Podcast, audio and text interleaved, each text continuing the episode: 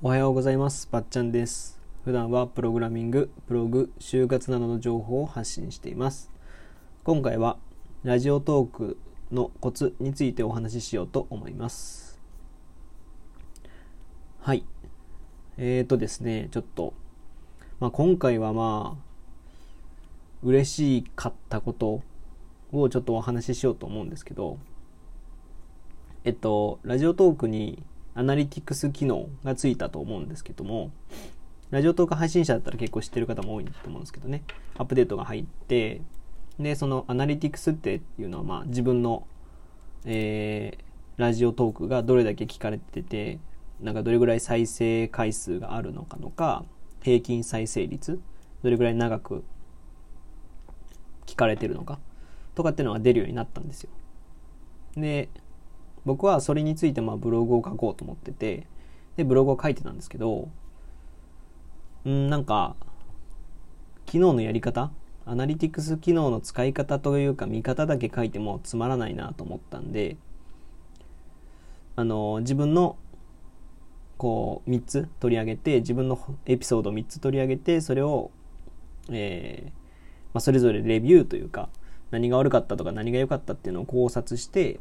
それをコツにまとめたっていうことをしたんですけど、別に僕はそんな、なんていうんですかね、プライベートとかそれほど僕はあんまり気にしてないっていうか、あんまり関係ないので、自分の再生率だったりっていうのも出しちゃってたんですけど、それを、その記事をブログ記事書いたので拡散するためにいつもツイートをするんですよ。ハッシュタグとかつけてね。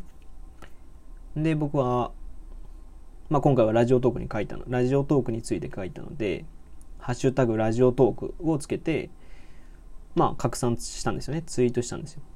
そしたらこのラジオトークの CEO 代表の井上さんっていう方にリツイートされてですね。で、コメントリツイートですね。できるだけ興味を引くタイトルと簡単にはできない内容のエピソードは受けがいいでしょうっていうふうに書いてくれてるんですよ。これ僕が書いたというか、僕がコツに書いたところなんですけども、これをですね、リツイートされて、他にもですね、ラジオトークの、配信者の方だったりとかにフォローされたり、他にもラジオトークの平社員とかって書いてる人がリツイートとかしてくれたりもして、いいねとかリツイートされてですね、とても嬉しいんですけども、僕こういうことを言い始めると、僕は結構ラジオトーク緊張するなっていう気持ちなんですよ。実はだからこのラジオトークのこの収録もう今3回撮ってて3回目なんですよね。でもね、ハードルが上がっちゃったなって感じがするんですけど、気ままにこれからもやっていきたいなっていうふうには思います。はい。で、残り7分ぐらいなんで、今回はアナリティクス機能の使い方とかっていうのは僕のブログ記事読んでもらったり、あと分析もそうですね、また月末に僕はラジオトークで話した内容をレビューというかしようと思ってるので、それは置いといてですね、配信のコツについて、僕なりの意見というか、僕なりにこうした方がいいんじゃないかっていう、これからもやっていくのでね、それについてお話ししようかなと思います。で主に3つありまして、僕的にラジオトーク10回以上話してきて、3つ大事かなっていう思うことがありまして、1つ目は話の整理ですね。で、僕はこれ、いろんなラジオトークのやり方があって、ただ喋ってるっていう人もたくさんいると思うんですけど、僕は話が膨らんじゃったりとか、情報を入れ込みすぎちゃって10分にまとまらないってことがあったりするんで、ラジオトークは12分収録できてっていう感じなんで、12分でまとめなきゃいけないんで、なかなかなんていうんですかね、広がってしまってて脱線してしまうんで、僕は話の整理をした方がいいと思ってます。で僕はその改善策としてメモアプリとかたくさん使ったらいいと思うんですけど、僕は Note っていうサービスを使ってノートっていうのは、クリエイター向けの記事作成っていう記事の、ブログみたいなもんですかね。をしてるプラットフォームがあるんですけど、まあ、ノートについてはたくさんの、ノートについてはまあググってもらったらいいと思うんですけど、まあ、ノートで結構ね、アウトプットとして出してる人もいるし、日記として書いてる人もいるしっていう感じですね。僕はこうブログよりも、まあ、もうちょっとこうなんですか、話し言葉でノートは書いてるんですけども、ノートのいいところはデザインが洗練されてるんですよ。余白とかがしっかりあって、で書き心地が気持ちよくて、でなんかユーザーこう継続したら、例えば1週間継続したら1週間おめでとうございますとかバッジがもらえたりとかしてモチベーション維持もしてくれるんで、なんで僕もこれを使ってるっていう状況です。まあ、今回のこの本来はいつもはノートを使ってるんですけど、ブログ記事にしてる場合は僕はブログに出してるんで、今回のこのラジオに関してはノートは出してないんですけども、基本的にはね、ノートに出してます。でラジオ、まあ他にもですね、ラジオを聞いてくれた方の中で文章で読みたいっていう要望もあったので、なんか僕の喋り方の問題なのかもしれないんですけど、なんでまあそれでこうノートを見ながらというか読むわけじゃないですけど、見ながら話していくっていう状況の方が あんまりずれなくていいと思うんでおすすめしてますっていうことです。まあ、台本用のメモとしても使えるし、そのリスナーの要望にも応えれてるっていうことで、まあ、一石二鳥かなと僕は思ってて、話の整理ってのはやっぱりした方がいいですね。はい、僕はですね、そうですね。はい。で2つ目はラジオトーク配信のことの2つ目は意外性なのかなっていうふうにはちょっと思いました。はい。これは僕らというか、まあ、ラジオトークを配信してる方のほとんどが有名人とかじゃないんで、ユーザーがこう聞いてくれてるユーザーが興味を引くようなタイトルで選んでもらうことが大切なのかなっていうふうには思ったりします。なんでもちろん日常毎日配信したいっていう人はなかなかこう毎日新しい体験というかすごい変わったことが起きるわけではないんで、こう話していく中でどういうタイトルにするのかっていうのを考えて後でつける、しっかり考えてつけるっていうことは大切なのかなって思います。で僕の中でも、僕の統計でも、特待生になった道筋パート1っていうものを前ラジオトークで出したんですけども、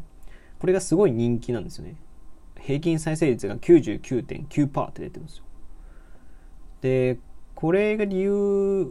理由っていうのも多分ユーザーが経験できないし、でなおかつその特待生になった道筋ってどうやって特待生になったとかって案外知らないですよね、皆さんね、多分。だからいいんじゃないかなって思います。なんで例えばもう別に、なんていうんですかね、とはいえそのなんか誰も体験したことないようなことじゃなくても、なんか前見たのは OL さんのこう裏話を書いてる、言ってるラジオトークがあったりとか、キャバ嬢の日常みたいなものを上げてる人がいたり、あとシェアルーム日記とかっていう人たちが、そういう人たちもまあラジオトークで人気なんですけど、その仕事とか境遇にいる人にとっては割と当たり前ですよね。多分 OL とかキャバ嬢の人たちにとっては割と普通なんですけど、こうそれに、参加したことないというか経験したことない人たちにとっては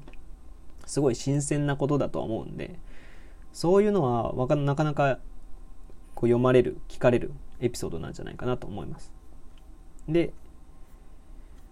3つ目、ラジオトークの配信のコツの3つ目は親近感かなと思います。まあこれまでその話のネタ、話のこう矛盾みたいになっちゃってるんですけど、なんていうんですかね、別に台本を作っているっていうのは大切なんですけど、台本通りにこうカチカチ読んでいくっていうよりは、まあ喋りやすい感じで喋っていくっていう方が大切なのかなと思ってます。でそれも親近感にもつながるし、他にもその親近感をこう上げる方法っていうのは何個かあると思ってて、誰でも使えるインスタグラムとか食べログとかを取り上げて、こうなんかあるある話とかも割と再生率があるんかなっていうふうには思いますね。だからまあ一番人気なのは男女関係の話とか、恋愛の話とかっていうチャンネルはやっぱ人気ですよね。ここら辺は親近感が一番強いんじゃないかなっていうふうには思いますね。まあ、この3つが僕的に感じたことですね。まあ、ラジオトーク配信のことをもう一度おさらいすると、1つ目は話の整理、台本をまあざっくりでいいから書きましょうと。で、2つ目は興味を引くタイトルでクリックされるようになりましょうと。で、3つ目はあるある話とか恋愛話は人気ですよということです。まあこれまで分析とかコツを考えてみたんですけど、まあ、これからもね、本当は僕は噛んだりするの多いんで、まあ、雑談力の本だったり、まあ、読んだりして、まあ、もう少しこうハードルを低くですね、ちょっとハードルが高くなっちゃったんで、ハードルを低く発信できるように、僕はブログのサブアカウントだと思ってやってるんで、サブ発信というか、そこだけは忘れないように僕は心がけて、これからもラジオを続けていくので、どうかラジオトークの皆様はお優しく見守りください。はいはい、というわけで今回はラジオトークの配信のコツについてお話ししてきました。他にもですね、ブログやツイッターでも発信しているので、そちらもご覧ください。また次回お会いしましょう。ばっちゃんでした。